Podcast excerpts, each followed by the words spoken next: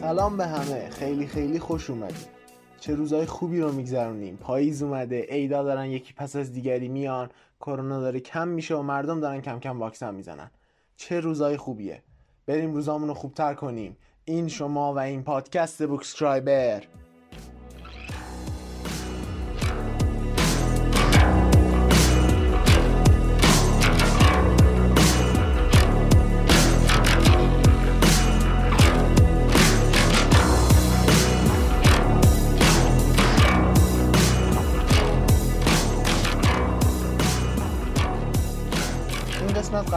یه فرد ایرانی بریم. یه نویسنده یه روزنامه‌نگار و گوینده و هر چیزی که بتونه کمک کنه اطلاعات علمی و فرهنگی ما مردم رو ببره بالا. یا آقایی که اگه دهه 60 و 70 یا 80 باشین احتمال زیاد اسمش رو شنیدین و کاراشو دیدین. کسی که از سال 78 تو صدا سیما کار کرده. مجری و کارگردان برنامه های خیلی خوبی مثل رادیو هفت و رادیو شب و صد برگ و یه پادکستر قدیمی با پادکست رادیو جعبه بوده. و ایشون کسی نیست جز جناب آقای منصور زابطیان.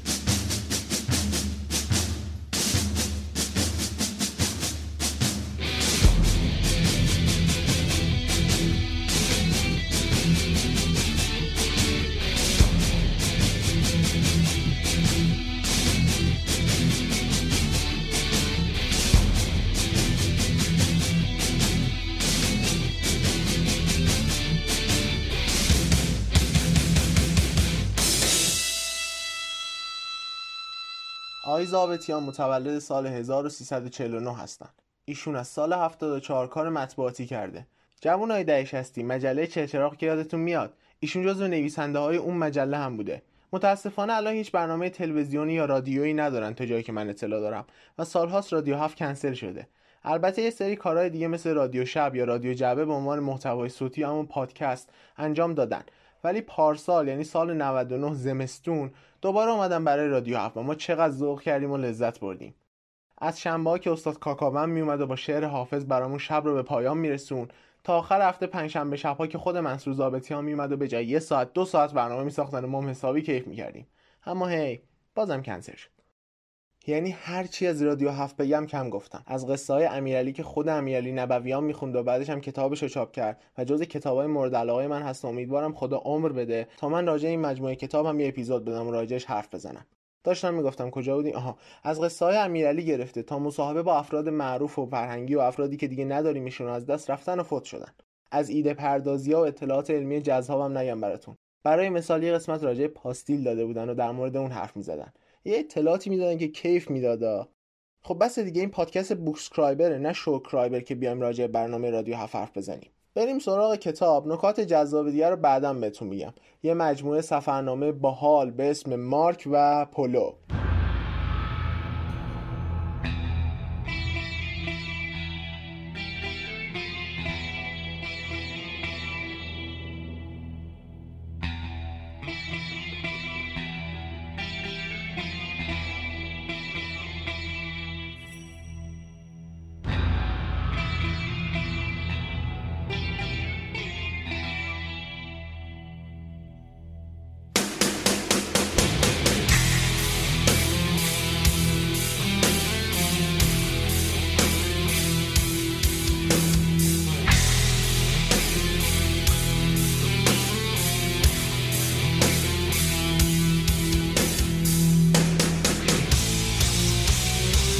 کتاب رو انتشاراتی مثلث چاپ کرده. من چاپ 17 هم رو دارم که بهار 98 منتشر شده. ولی سال چاپ کتاب بهار 89 هست. هممون با سفرنامه آشناییم. یعنی هممون تو کتابای فارسیمون توی این 12 سال کلی سفرنامه خوندیم. اما همشون یه ایرادایی دارن. مثلا سفرنامه شاردن درباره اصفهان رو می‌خونی که خیلی خفنه و کلی نکته داره و کیفم میده. ولی خب یه ایرادی هم داره. اونم اینه که خیلی قدیمیه و خب بعضی از نکات سفرها دیگه قابل استفاده نیست و به درد نمی‌خوره. البته این کتاب این ایراد رو داره. مثلا تو سفر به ارمنستان که خیلی جذاب و باحاله از سیدی فروشی ها صحبت می‌کنه از کلوب هایی که فیلم ها رو تو سیدی میفروشن و اما خب دیگه از اینا مردم دیگه از سیدی استفاده نمی‌کنن که اصلا. ماشاءالله اینقدر تکنولوژی پیشرفت کرده مردم راحت فیلم ها و بازی ها رو تو گوشی هاشون دانلود می‌کنن خیلی هم راحت استفاده می‌کنن. دیگه اونقدر نیازی به سیدی نیست آخه. این کتاب سال 89 چاپ شده و سفرها برای دهه 80 و هممون هم می‌دونیم چقدر دنیا متفاوت شده بین فاصله این دو دهه. این کتاب عکسای جالبی هم داره که سعی می‌کنم براتون تو صفحه پادکست بوکسکرایبر اونو قرار بدم. انقدر عکس خوب و جالبن. آدم می‌تونه مثل کوچیکترا بره فقط کتابو ورق بزنه و از تصاویرش لذت ببره. راستی اینم این وسطا بگم که به صفحه ما سر بزنید اتفاقات جالبی اونجا میفته ما اونجا با شما در ارتباطیم و نظراتتون رو میشنویم و می‌خونیم. و حتما هم جواب میدیم بریم سراغ یکی از سفرهای منصور زابطیان از مجموعه سفرهای کتاب مارک و پولو. بعضی مواقع مترجم یا نویسنده یک یا دو من پشت جلد کتاب می نویسه که خیلی هم جذابه و می‌تونه معرفی خوبی رو نسبت به کتاب بگه. و اگر خواستین کتاب یا تهیه کنیم به این موضوع توجه هم بکنیم. حالا چرا دارم اینا رو میگم؟ چون می‌خوام براتون از مقدمه کتاب منصور زابطیان بخونم. بعد برم سراغ سفرنامه. ظهر یک روز تابستان سال 1377 بود. فرشید یکی از دوستان آن دور زنگ زد و خواست به دیدنم بیاید. قرار گذاشتیم برای همان روز مثل شخصیت های مجموعه های تلویزیونی مرتب از خودم می‌پرسم یعنی چیکار می‌تونه داشته باشه فرشید با پیشنهاد آمده بود سفر به ترکیه پیشنهاد وسوسه برانگیز اما غیر ممکنی به نظر می رسید. وسوسه برانگیزی آن به سفر بودنش برمیگشت که در همه مراحل زندگی که در مقابل آن مقاومتی نداشتم و از آن مهمتر اینکه این بار سفر جای دورتری از مرزهای سرزمینم را نشان رفته بود اما غیر ممکن بود. آن روزها من یک خبرنگار تازه کار با درآمدی اندک بودم که تازه باید هزینه های تحصیلم در دانشگاه هنر را هم تعمین می کردم. دانشگاه اگر چه دولتی و رایگان بود اما به هر حال زندگی هزینه های روز به روز افزاینده ای داشت که سفر به یک کشور خارجی در آن نمی گنجید.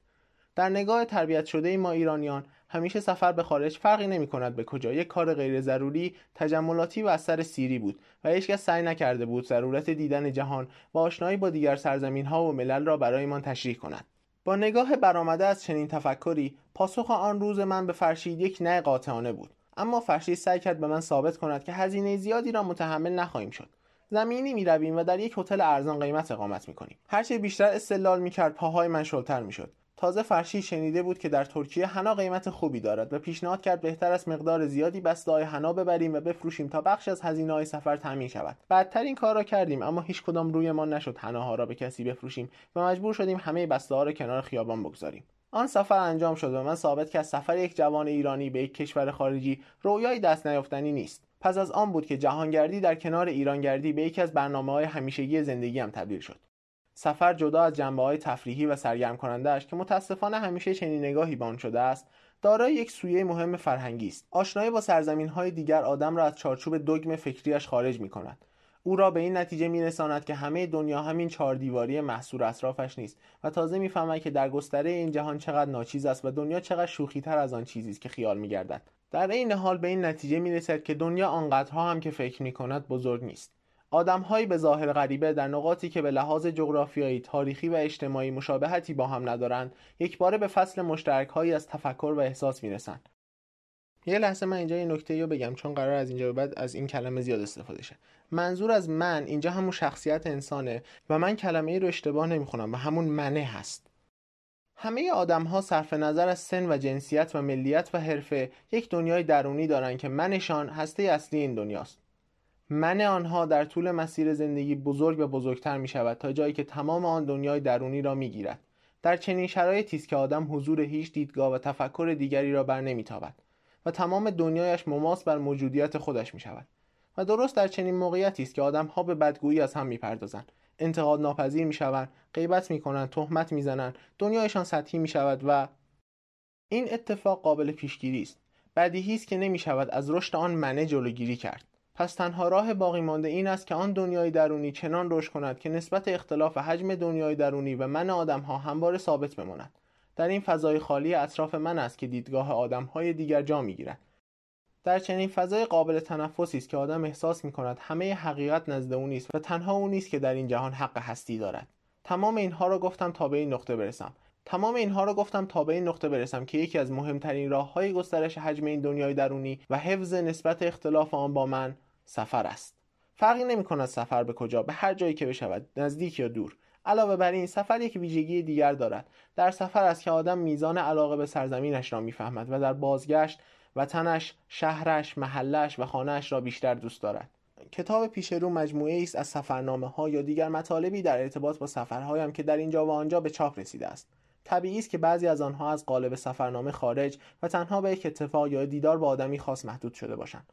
اما به هر حال حاوی نکاتی درباره آن کشور یا شهر هستند این کتاب به چند گزارش از سفر به کشورهایی چون اسپانیا، ایتالیا، اتریش، فرانسه، سوریه، لبنان، هند، کره جنوبی، ارمنستان و ایالات متحده آمریکا اختصاص دارد. در کنار دو سفرنامه اسپانیا و لبنان دو گزارش جداگانه نیز در ارتباط با مطبوعات این دو کشور به چاپ رسیده که بد ندیدم آنها را نیز در اینجا به چاپ برسانم در آماده سازی گزارش ها برای چاپ در این کتاب سعی کردم کمترین تغییرات را انجام دهم چرا که هر گزارش فاصله پس از همان سفر به چاپ رسیده و نمی‌خواستم که در ویرایش مجدد از حس جاری آن سفر کاسته شود.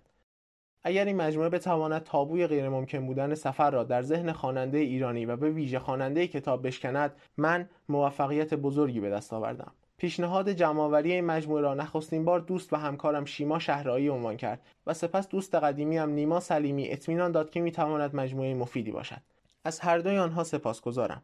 همه این کتاب درباره سفرهای من به دورترین نقاط دنیاست. سفرهای جذاب که دوست دارم تا پایان عمر ادامه یابد.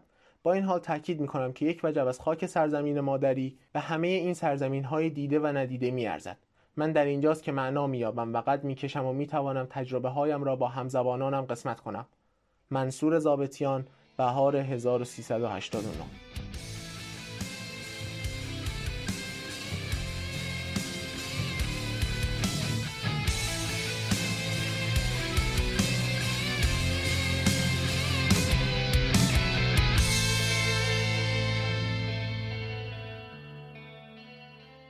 من از چند سفر چند تیکه جذابش رو انتخاب می‌کنم.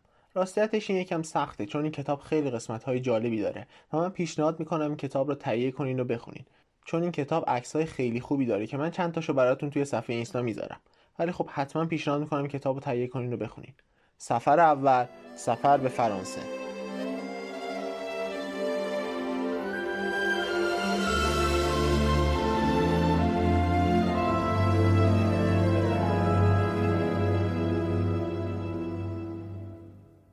Des yeux qui font baisser les miens, un rire qui se perd sur sa bouche.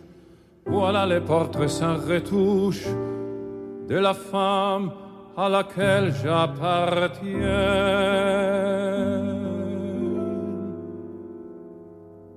Quand elle me prend dans ses bras, elle me parle tout bas je vois la vie en rose.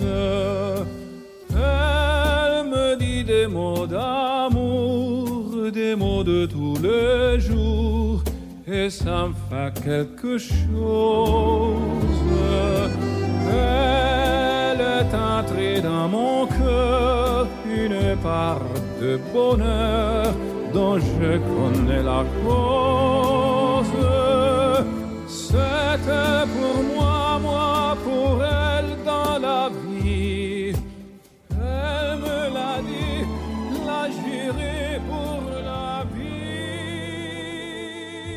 اولین بار است که به اروپا می آیم و این اولین بار یعنی خیلی چیزها یعنی وقتی در فرودگاه شارل دوگل پاریس از گیت عبور می‌کنی و پا را در فضای عمومی فرودگاه می‌گذاری شگفت زده می‌شوی که مگر ممکن است فرودگاه این شکلی باشد بیشتر شبیه یک شهر است هر چیزی می شود اینجا پیدا کرد و مثل یک شهر ناشنا می توان توی دل آن گم شد بدون آنکه نگران پیدا شدن باشی. اتوبوس هایی که می شود با آنها به مرکز شهر رفت دم به دم می آیند و ایستگاه به ایستگاه آدم ها را سوار می کنند و می برند. اگر بخواهی با اتوبوس بروی فقط 45 دقیقه طول می کشد تا از فضای فرودگاه خارج شوی و بعد هم 45 دقیقه دیگر تا بخواهی به ایستگاه مترو برسی. توی پاریس اگر مترو را بلد باشی هیچ جای شهر گم نمی‌شوی. اما مطمئنا بعید است کسی که برای اولین بار به پاریس آمده بتواند بدون راهنمایی به راحتی مترو پیچ در پیچ پاریس را بفهمد با دوستم تاکسی می‌گیریم تا ما را به مقصد برساند راننده صندوق عقب را بالا می‌زند تا چمدانهای ما را داخل آن بگذارد یک نمایشگر دیجیتال توی صندوق عقب است که با گذاشتن هر چمدان عددی روی آن ثبت می شود. اینجا دیگر کجاست؟ توی صندوق عقب تاکسی هایشان هم باسکول می‌گذارند که همه چیز حساب و کتاب داشته باشد. عجب جای مزخرفی. این ماجرایی که تعریف می‌کنم از سفر مربوط به یکی از دوستان دوست منصور زابتیان به اسم لوی. لوی پسر کلمبیاییه که داره تو دانشگاه فرانسه تئاتر می‌خونه و عشق گیریمه و تو تئاتر هم بعضی از همکاراشو گیریم می‌کنه یا موهای بعضی از همکلاسیاش رو هم کوتاه می‌کنه. لوی خیلی آدم خونگرمیه و خیلی سریع هم رفیق میشه. تا اینجا رو من تعریف کردم. حالا مستقیم میرم تو نوشته های خود منصور زابتیان تا بگم ایشون چی گفتن. لویی توی این چند سال تحصیل آنقدر از ایران شنیده که عاشق ایران شده و می‌خواهد بداند اینجا کجاست که هر ایرانی که به او می‌رسد شروع می‌کند به تعریف کردن از آن. من هم مثل هر ایرانی دیگری پیش لویی آبروداری می‌کنم و کلی از ایران برایش می‌گویم و باز هم مثل هر ایرانی دیگری به او تعارف می‌کنم که به ایران بیاید. لویی می‌گوید اتفاقا دوست دارم به ایران بیایم ولی مثل اینکه ایران هم کشور گرانی است. چون نرخ هتل ها را روی اینترنت چک کردم و بسیار گران است. و باز دوباره ایرانی بازی در میآورم و می‌گویم هتل برای چی هتل؟ من توی خانهام یک اتاق اضافی دارم و تو می‌توانی آن چند روز را در خانه من مهمان باشی. کلبه درویشی و کلماتی شبیه آن را نمی‌دانم به انگلیسی چه می‌شود. چیزی ته چشمهای لویی برق می‌زند. همانجا دستم را میفشارد و تشکر می‌کند. وقت خداحافظی دوباره تشکر می‌کند و من هنوز نمی‌دانم که قضیه را آنقدر جدی گرفته. فردا صبح موبایلم زنگ می‌زند. لویی پشت خط است. می‌گوید که چقدر از آشنایی با من خوشوقت شده و می‌پرسد آیا آن دعوت برای اقامت در خانهام هنوز به قوت خودش باقی است و آیا من این حرف را جدی زدم به او اطمینان میدم که دعوت جدی بوده و او دوباره تشکر می‌کند. همان روز است دوباره زنگ می‌زند و مژده می‌دهد که استادش به او اجازه داده که ماه نوامبر را مرخصی بگیرد و می‌خواهد بداند آیا نوامبر زمان خوبی برای سفر به ایران است یا نه. اطلاعات لازم را به او می‌دهم و قرار می شود چند روز بعد در یک پیکنیک دوستانه که بچه های دانشکدهشان یک یکشنبه در یکی از پارک های حاشیه رود سن تشکیل می دهند دوباره هم را ببینیم. لویی برمیگردد حالا که مرا به خانه دعوت کرده ای تو هم باید چند شبی را به خانه من بیایی. از او تشکر می کنم و می‌گویم که در جایی که اقامت دارم راحت هستم. اما اگر فرصتی شد یک روز اسب به خانهاش میآیم تا با هم یک قهوه بخوریم. عصر یک شنبه می‌رسد و با حدود 15 نفر از بچه های دانشکدهشان حسابی خوش میگذرانیم. بچههایی که هر کدامشان از جای آمدن از استرالیا تا یونان از تونس تا برزیل. پیکنیک چند ساعتی طول می کشد و بعد همگی تصمیم می گیرند که در حاشیه رودخانه لم بدهند و از تجربه های عجیبشان بگویند. حرفها گل می اندازد و هیچکس به ساعتش نگاه نمی کند تا اینکه خمیازه ها آنقدر طولانی می شوند که همه به فکر خواب می افتند. ساعت دو نیمه شب است و این یعنی که دو ساعت از عبور آخرین متروی پاریس گذشته و من برای برگشتن به محل اقامتم چاره ای ندارم جز اینکه تا ساعت 6 صبح توی ایستگاه مترو چرت بزنم. لویی که این را می‌فهمد ذوق زده می‌گوید پس حالا که نمی‌توانی بروی خانه بیا برویم خانه ما. اول رد می‌کنم اما می‌گوید نکند نرفتنم حمله بر این شود که تعارفم واقعی نبوده. لویی می‌گوید خانهاش نزدیک است اما منظورش از نزدیک یه پیاده روی نیم ساعته است که با آن خستگی در آن ساعت شب اصلا همخوانی ندارد. توی راه دو سه بار از اینکه خانهاش کوچک است عذرخواهی می‌کند. دفعه آخر می‌پرسم لویی مگه خانه تو چند متره؟ هشت متر. با او بحث نمی کنم که مگر می شود خانه آدم 8 متر باشد. 8 را می‌گذارم به حساب لحجه کلمبیای او یا لیسنینگ خودم در آن ساعت شب. آنقدر می رویم تا به یک آپارتمان قدیمی می رسیم که فکر می کنم مقری برای پنهان شدن پارتیزان ها بوده. آپارتمان آسانسور ندارد. می‌پرسم خانه طبقه چندم است؟ می‌پرسد زیر شیروانی و بالا را نشان می‌دهد. خدای من باید هفت طبقه را بالا برویم. آن هم پاورچین پاورچین در ساعت نزدیک به سه نصف شب. چاره دیگری هم هست؟ طبیعتا نه. پشت در واحد می ایستیم تا او در را باز کند. وارد یک راهرو دراز می شویم که من در انتها یا دو طرف آن دنبال یک در برای ورود به اتاق می گردم اما هیچ دری جز همان در ورودی وجود ندارد. تنها یک پنجره در انتهای همان راهروی دراز که به واسطه زیر شیروانی بودن سقفش هم شیب دارد. ظاهرا نه لهجه لویی اشکال داشته نه listening من. خانه اگر از 8 متر کوچکتر نباشد بزرگتر نیست. یک گوشه آن راهرو یک تخت خواب باریک است و در انتهایش یک صندلی پوشیده از لباس. یک سینک ظرفشویی در گوشه دیگر است که لویی کتابهایش را توی آن چیده چون معمولا توی خانه غذا نمی‌خورد. یک گنجه تقریبا 75 سانتی هم در یک گوشه دیگر قرار دارد که رویش یک زیردوشی است و دور تا دورش یک پرده نایلونی. می شود رفت توی آن زیردوشی نشست و دوش گرفت. می‌پرسم اینجا را چقدر اجاره کرده ای 450 یورو. 250 تاش را دانشگاه می‌دهد و 200 تاش را خودم. ظاهرا لویی متوجه شگفتی من نمی شود لباسهایش را عوض می کند و آماده خوابیدن می می‌پرسد تو این طرف تخت میخوابی یا آن طرف تخت؟ لبخند می‌زنم و می‌گویم برای من فرقی نمی کند واقعا هم فرقی نمی کند چون روی آن تخت حتی یک نفر هم به زور می‌تواند بخوابد. لویی می‌گوید پس اگر برای تو فرقی نمی‌کنه من آن طرف میخوابم. و سمت دیوار را نشان می‌دهد و میپرد روی تخت. من هم در حاشیه باریکی که از تخت مانده دراز می‌کشم. بعدا می‌فهمم او آن طرف تخت را انتخاب کرده که به دیوار بچسبد و از تخت نیفتد من تا صبح نیمی از بدنم روی هوا بود و نیمی دیگرش روی بدن لوی و تا صبح خودم را لعنت می‌کردم که چرا سندلی های پلاستیکی ایستگاه مترو را انتخاب نکرده بودم.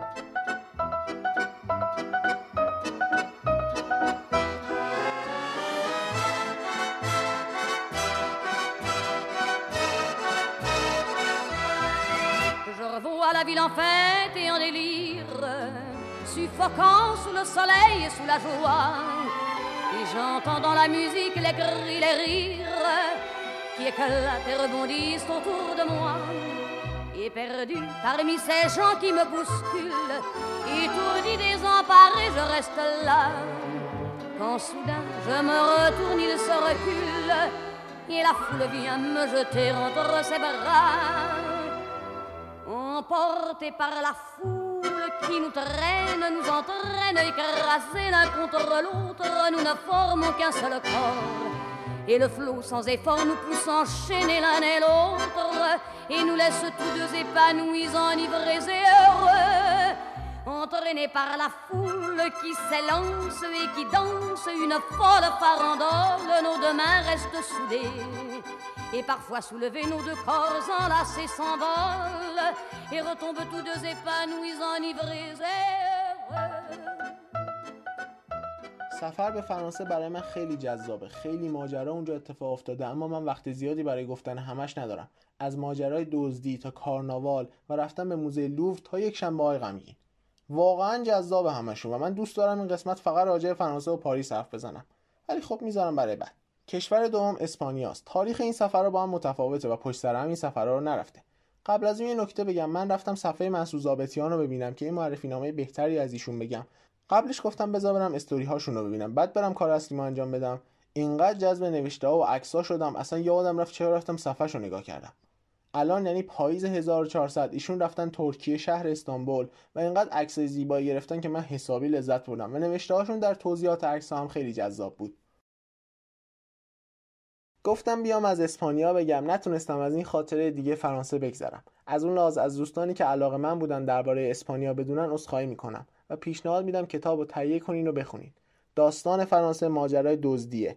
خیلی ماجرای جذابیه. بریم بشنویم. کتاب خواندن در پاریس حسابی هر آدم را در میآورد. هر کسی را می‌بینی یک کتاب در دست دارد و تون مشغول مطالعه است. سن و سال هم نمی‌شناسد. سیاه و سفید مرد و زن و بچه هم نمی‌شناسد. انگار همه در یک ماراتون عجیب درگیر شدن و زمان در حال گذر است. واگن‌های مترو گاهی واقعا آدم را یاد قرائتخانه میاندازند. مخصوصا اینکه ناگهان در یک مقطع خاص کتابی گل می کند و همه مشغول خواندن آن می‌شوند. آنهایی هم که اهل کتاب نیستند حتما مجله یا روزنامه پرشالشان دارند که وقتشان به بیهودگی نگذرد و اگر حتی این را هم نداشته باشند می توانند از چندین عنوان مجله و روزنامه‌ای که به لطف آگهی های فراوانشان به طور رایگان در مترو توضیح می شوند استفاده کنند. فضای پاریس هیچ بهانه‌ای برای مطالعه نکردن باقی نمی‌گذارد. شاید برای همین است که پاریسی ها معنای انتظار را چندان نمی‌فهمند. آنها لحظه های انتظار را با کلمه ها پر می کنند پارک لوکزامبورگ در مرکز پاریس یکی از جاهایی است که تعداد عظیم کتابخانه‌های آن هر تازه واردی را به حیرت میاندازد. عصرها پارک لوکزامبورگ پر است از آدمهایی که سر راهشان به خانه ترجیح می‌دهند به آنجا بیایند و پاچه هایشان را بالا بزنند پاهایشان را در آب شناور کنند و کتاب بخوانند. تعداد کتاب فروشیا و عظمتشان برای من که نخستین بار بود به پاریس می‌رفتم تنها حیرت انگیز نبود رشک برانگیز بود. در کتاب فروش های FNAC که چند طبقه روی هم بود و پر از عنوانهایی که من دوست داشتم. به دلیل گرانی کتاب ها چند باری تصمیم گرفتم برای بار اول هم که شده در زندگیم دزدی کنم و مبلغ کتاب را بگذارم به حساب طلب قدیمی که ایران از فرانسه داشته. اما این کار را نکردم. از ترس بود یا تقوا خدا می‌داند. بعد این احساس را برای یکی از دوستان ایرانی هم تعریف می کند او می‌گوید که در زمان دانشجویی یکی از سرگرمی هایشان دزدیدن کتاب از کتاب فروشی های مکانیزه بوده. سیستم حسابرسی این کتاب فروشی ها مبتنی بر بیاثر کردن بارکد پشت کتاب هاست که وقت پرداخت پول این کار انجام می شود و اگر پولی پرداخت نشود طبیعتا بارکد هم بیاثر نمی شود و وقت خروج از کتاب فروشی ها آلارم های گیت های خروجی به صدا در می آید. چاره ای که بچه های ایرانی برای عبور از این سطح پیدا کرده بودند ساده بود آنها به کتاب فروشی می رفتن و جای دور از چشم دوربین های مداربسته بارکد پشت کتاب ها را پاره می کردن و دور می انداختن. واقعا وطنم وطنم ای شکوه پا بر جا در دل التهاب دوران ها کشور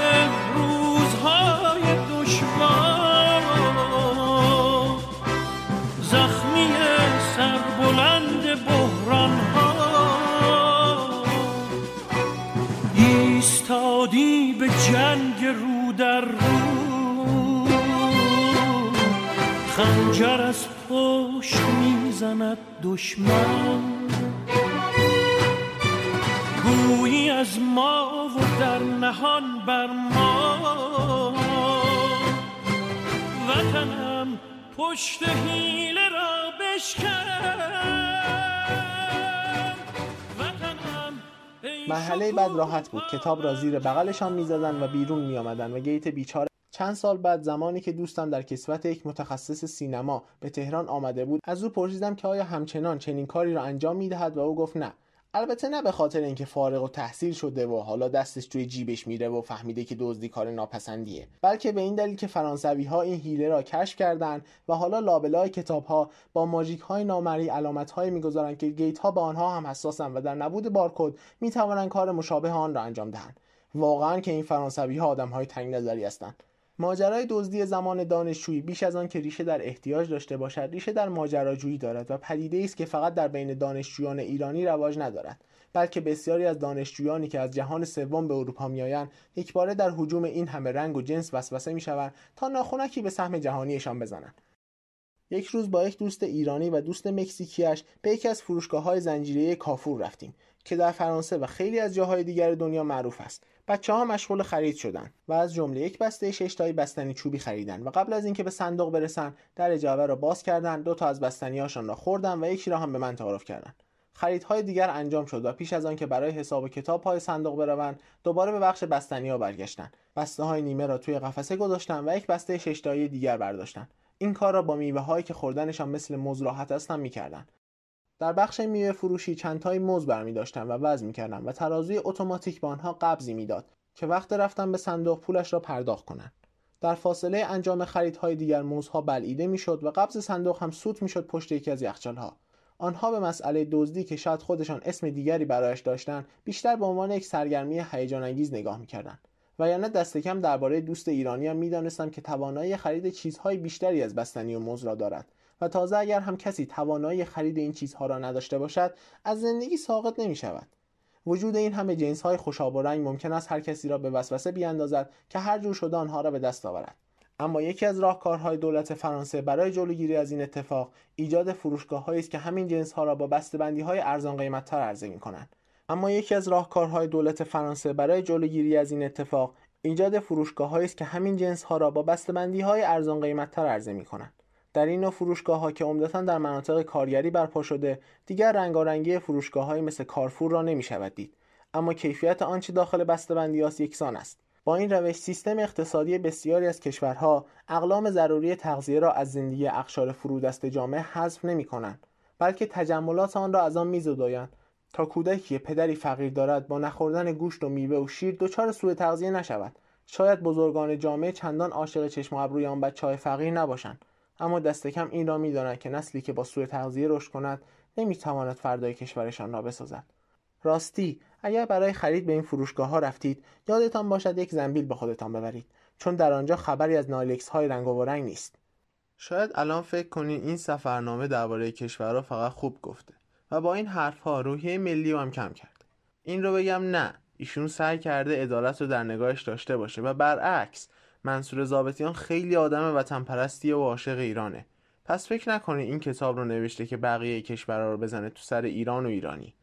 خالی از لطف نمی‌دونم. حالا که بحثش پیش اومد بیام یه نکته بگم. منصور زابطیان توی سفرش به ایتالیا این رو می‌نویسه. هیچ کجا عزیزتر از وطن نبود.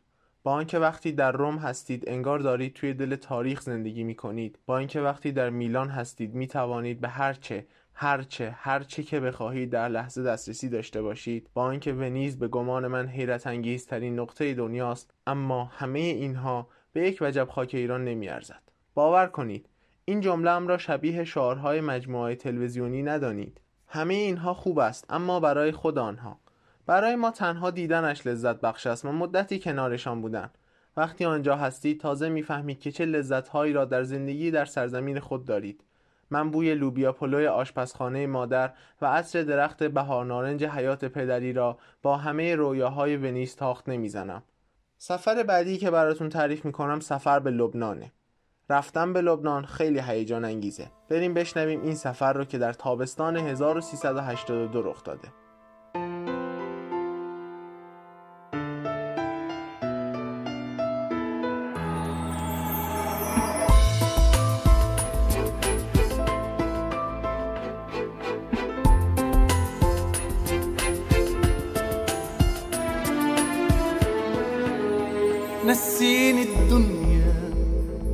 نسيني العالم.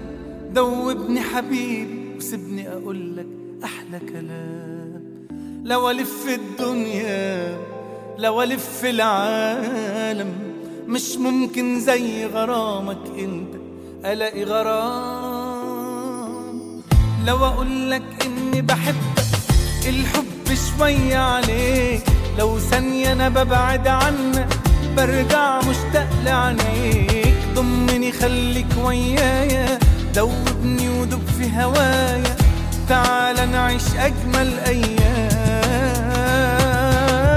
لو أقولك إني بحبك الحب شوية عليك. لو ثانية أنا ببعد عنك.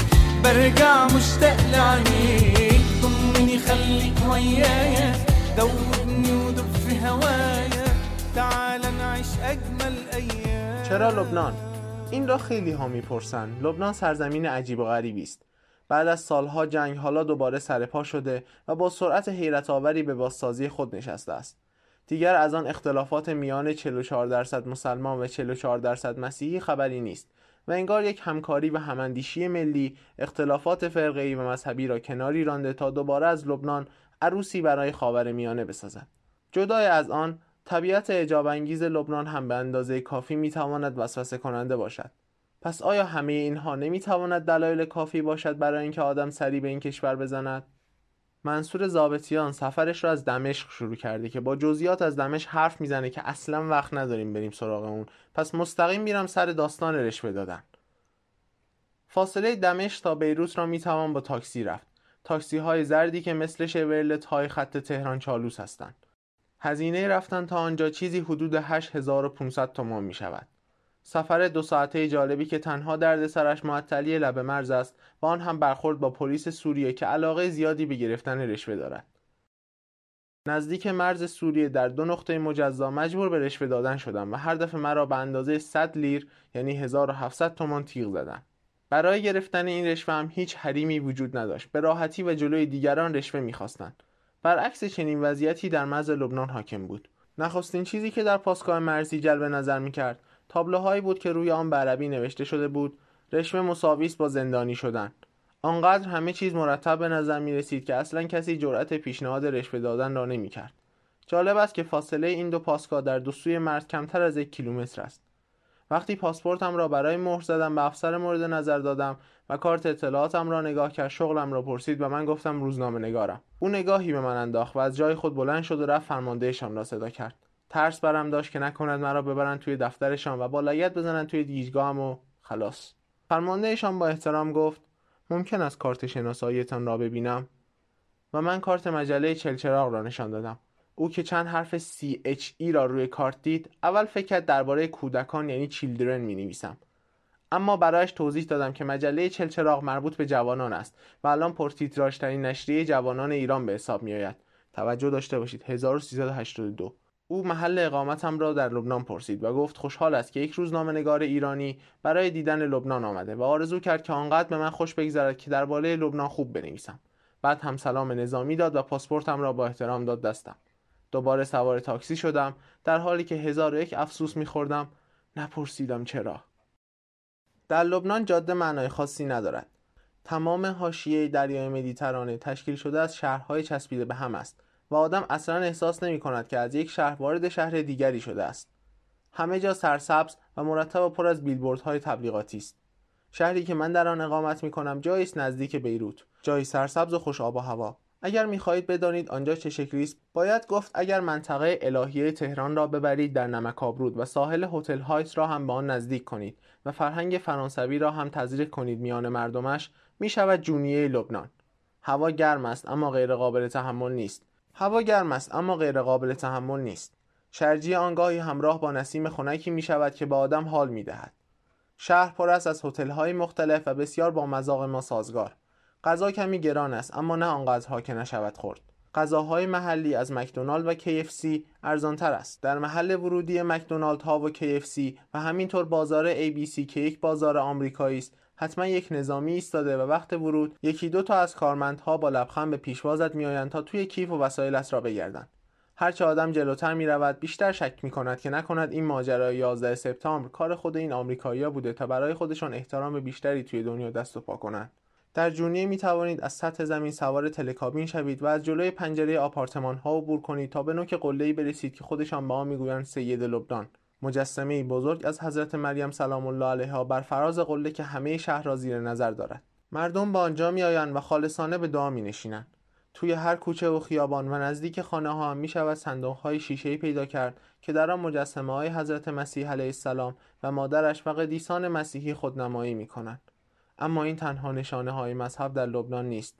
مهمترین نکته روح جاری مذهب در لبنان است که چه در میان مسیحیان و چه در میان مسلمانان به چشم می‌خورد. حالا یک موضوع از لبنان رو براتون تعریف می‌کنم که هم کوتاه هم جذاب.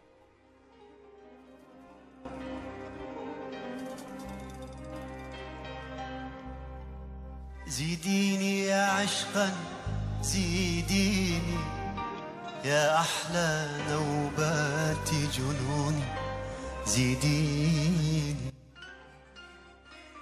وزيديني يا عشقا زيديني. يا أحلى نوبات جنون زيديني زيديني غرقا يا سيدتي. إن البحر يناديني زيديني موتا على الموت. إذا يقتلني يحييني زيديني عشقا زيديني يا أحلى نوبات فکر می کنم یک روز آوازخوانها لبنان را فتح کنند هرچند که الان هم تقریبا این اتفاق افتاده است.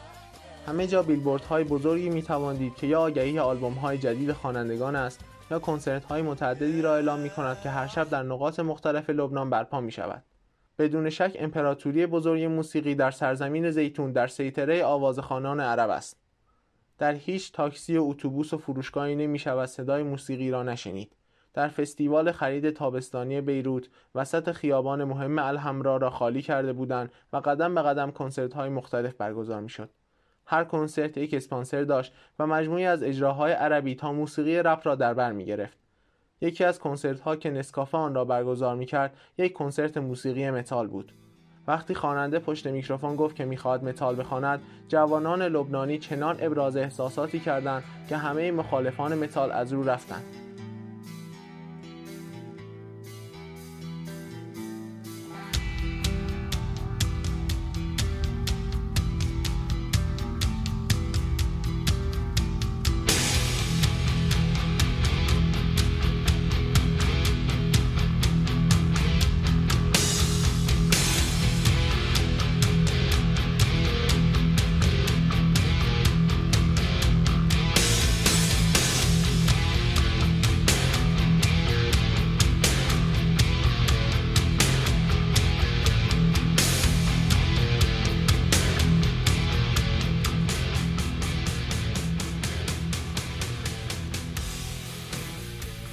درباره این سفر خیلی خیلی بیشتر می‌توان نوشت.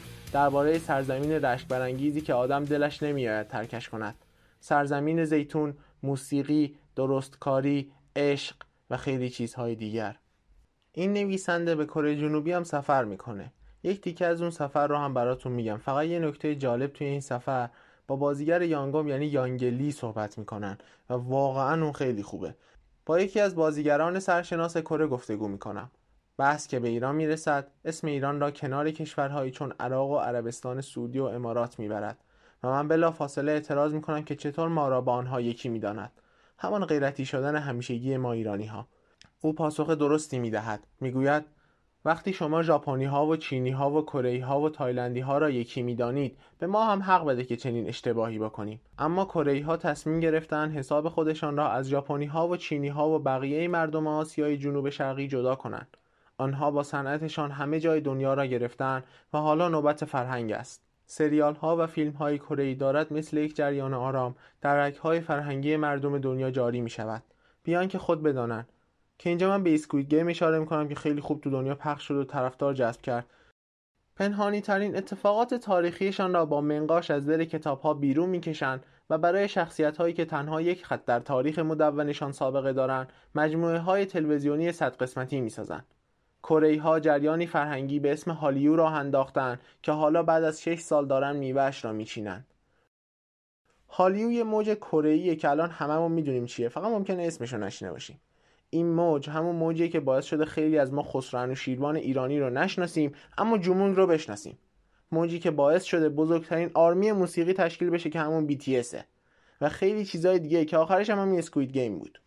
کاری که ما نکرده ایم و نمی کنیم صدای فیلم هایمان ضعیف است. دورتر از مرزها یا نمی رود یا اگر برود همهگیر نمی شود تازه اگر خوشبین باشیم و بگوییم که تصویری ناقص یا غلط از ایران ارائه نمی دهد در ذهن اغلب کره ها ایران سرزمینی است که آن را از طریق فیلم بچه های آسمان دیدن مدام خودم را جای آنها می‌گذارم که با دیدن تنها این فیلم چه تصویری از ایران در ذهنشان نقش بسته و مدام توضیح می دهم که فیلم فقط راوی بخش کوچکی از زندگی ایرانی است و سرزمین ما مدرنتر از آن چیزی است که در فیلم از کوچه پس کوچه های جنوب تهران دیدن برای کره ها مهم است که مردم دنیا بدانند آنها فرهنگی عمیقتر و کهنتر از چین و ژاپن دارند.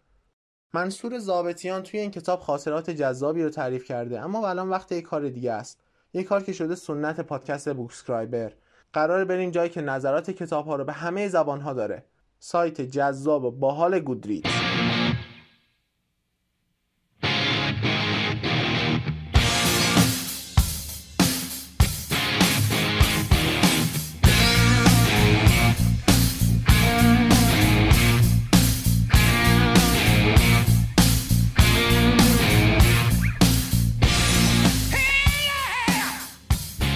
اول اگر به هیچ کشوری سفر نکردید و اهل سفرنامه خواندن نبودید حتما بخونید این کتاب رو.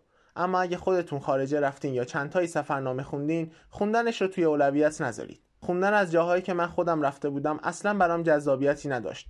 جاهایی هم که نرفته بودم یکی در میون برام جذاب بود. مثلا با اینکه هندوستان رو نرفتم گزارش نویسنده هیچ لطفی برام نداشت. اما مثل آمریکا و ارمنستانش برام جالب بود و دوست داشتنی.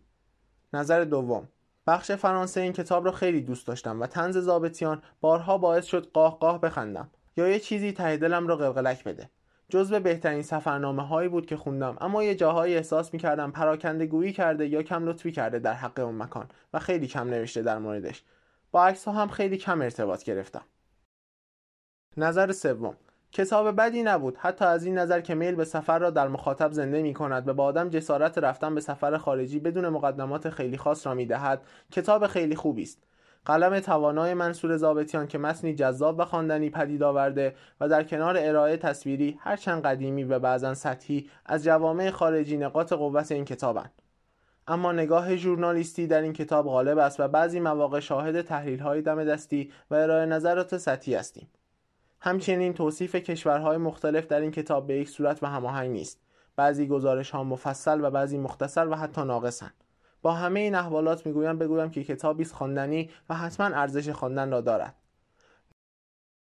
نظر چهارم و آخر. دوست داشتم یک کمی توضیحات بیشتری درباره هر کشور داده می‌شد. قبل از اینکه بتونم هر کشوری رو کامل توی ذهنم تصویر سازی کنم قسمت مربوط به اون کشور تموم شده بود. دوست داشتم یک کمی توضیحات درباره خورد و خوراک، لباس پوشیدن ها و خیلی چیزهای دیگه درباره کشورها نوشته می‌شد. البته در حدی که از حوصله خارج نباشه. به هر حال اینها چیزی از ارزش های منصور زابطیان عزیز کم نمی‌کنه. الان نظر یکی از دوستای جدیدم رو می‌ذارم. نظر دوست خوبم آقای دولتشاهی عزیز. ایشون درباره این کتاب نظری دادن که من باهاش موافقم و اونقدرم نیاز نیست من نظرم رو بیان کنم. بریم گوش کنیم اونم برخلاف سفرنامه های دیگه که خوندم زابطیان روی همه اتفاقات سفر از آدمها تا مکانها و رویدادهای بین راه مخصوصا غذاها و غذاخوری ها یک فیلتر تنز قرار داده. بیشتر هدف از خوندن سفرنامه هاش نه آگاهی از شرایط اجتماعی، فرهنگی، اقتصادی یا سیاسی مقصد سفر که البته برآورده هم میشن بلکه بیشتر دلخوش بودن و شادخواری از سفر است با شناخت انسانها و غذاها و روزمرگی های زندگی. منصور زابتیانی مقدمه قبل هر کشور داره که خیلی جذابه. مثلا برای فرانسه گفته که گزارش سفر به فرانسه ترکیبی است از چند برخورد و خاطره که در سفرهای مختلف به این کشور یادداشت شده است. شاید در ذهن خود من ترتیب و توالی این یادداشت‌ها کمی جابجا شده اما در یک نگاه کلی می‌تواند تصویری باشد از نگاه به این کشور. کشوری که به درست آن را پایتخت فرهنگی اروپا مینامند و مرکزش پاریس در کانون این توجه قرار دارد. شهری که بیشتر شبیه یک موزه دائمی و یک نمایشگاه همیشگی است. با همه سیاهی های پنهان در گوشه و کنارش که تلخی تضاد اجتماعی در جهان مدرن امروز را بیش از پیش به رخ می کشد. یا برای لبنان نوشت لبنان تابستان 1382 دریا کبابهای بی‌نظیر فتوش موسیقی صلح. سرزمینی مثال زدنی و سربرآورده از خاکستر جنگ‌های طولانی. لبنانی ها دوباره سرزمینشان را ساختن لبخند می‌زنند و آواز می‌خوانند در چنین شرایطی لبنان را تجربه کردم چه می‌دانستم سالهایی نمیگذرد که آتش جنگ به همسایه جنوبی دوباره شعله می‌کشد و اختلافات داخلی دامنه مییابد تا جایی که فکرش را هم نمی‌شد کرد جنگ 33 روزه در سال 1385 لبنان را دوباره به عقب و دوباره بعض جنگ را پاشید و خون درو کرد. گزارش دیگری نیز در این بخش به بازدید از روزنامه السفیر می‌پردازد. این دو گزارش به لبنان پیش از جنگ می‌پردازد وقتی دلها شادمان بود و عشق را ستایش می‌کرد.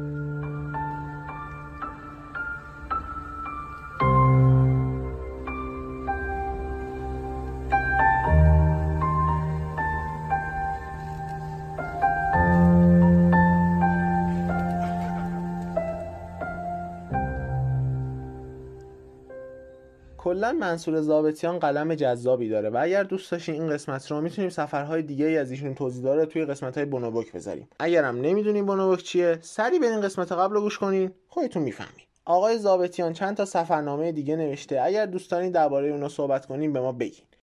خب شما مخاطبای عزیز پادکست بوکسکرایبر رو گوش دادین و من افتخار می‌کنم همچین شنونده هایی دارم که میان نظر میدن و از من توقع بهتر بودن دارن. واقعا ازتون متشکرم دمتون گرم.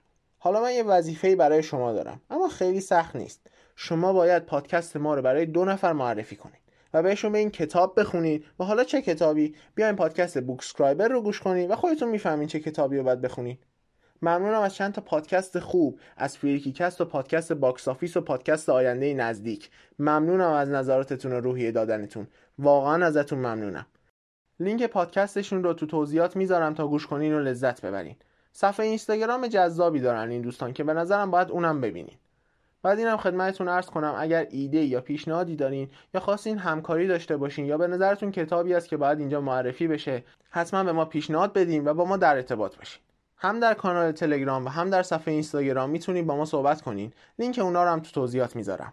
دم همهتونم گرم. در آخرم بگم شاد باشین کتاب بخونین و هر جایی که هستین از زندگی لذت ببرین.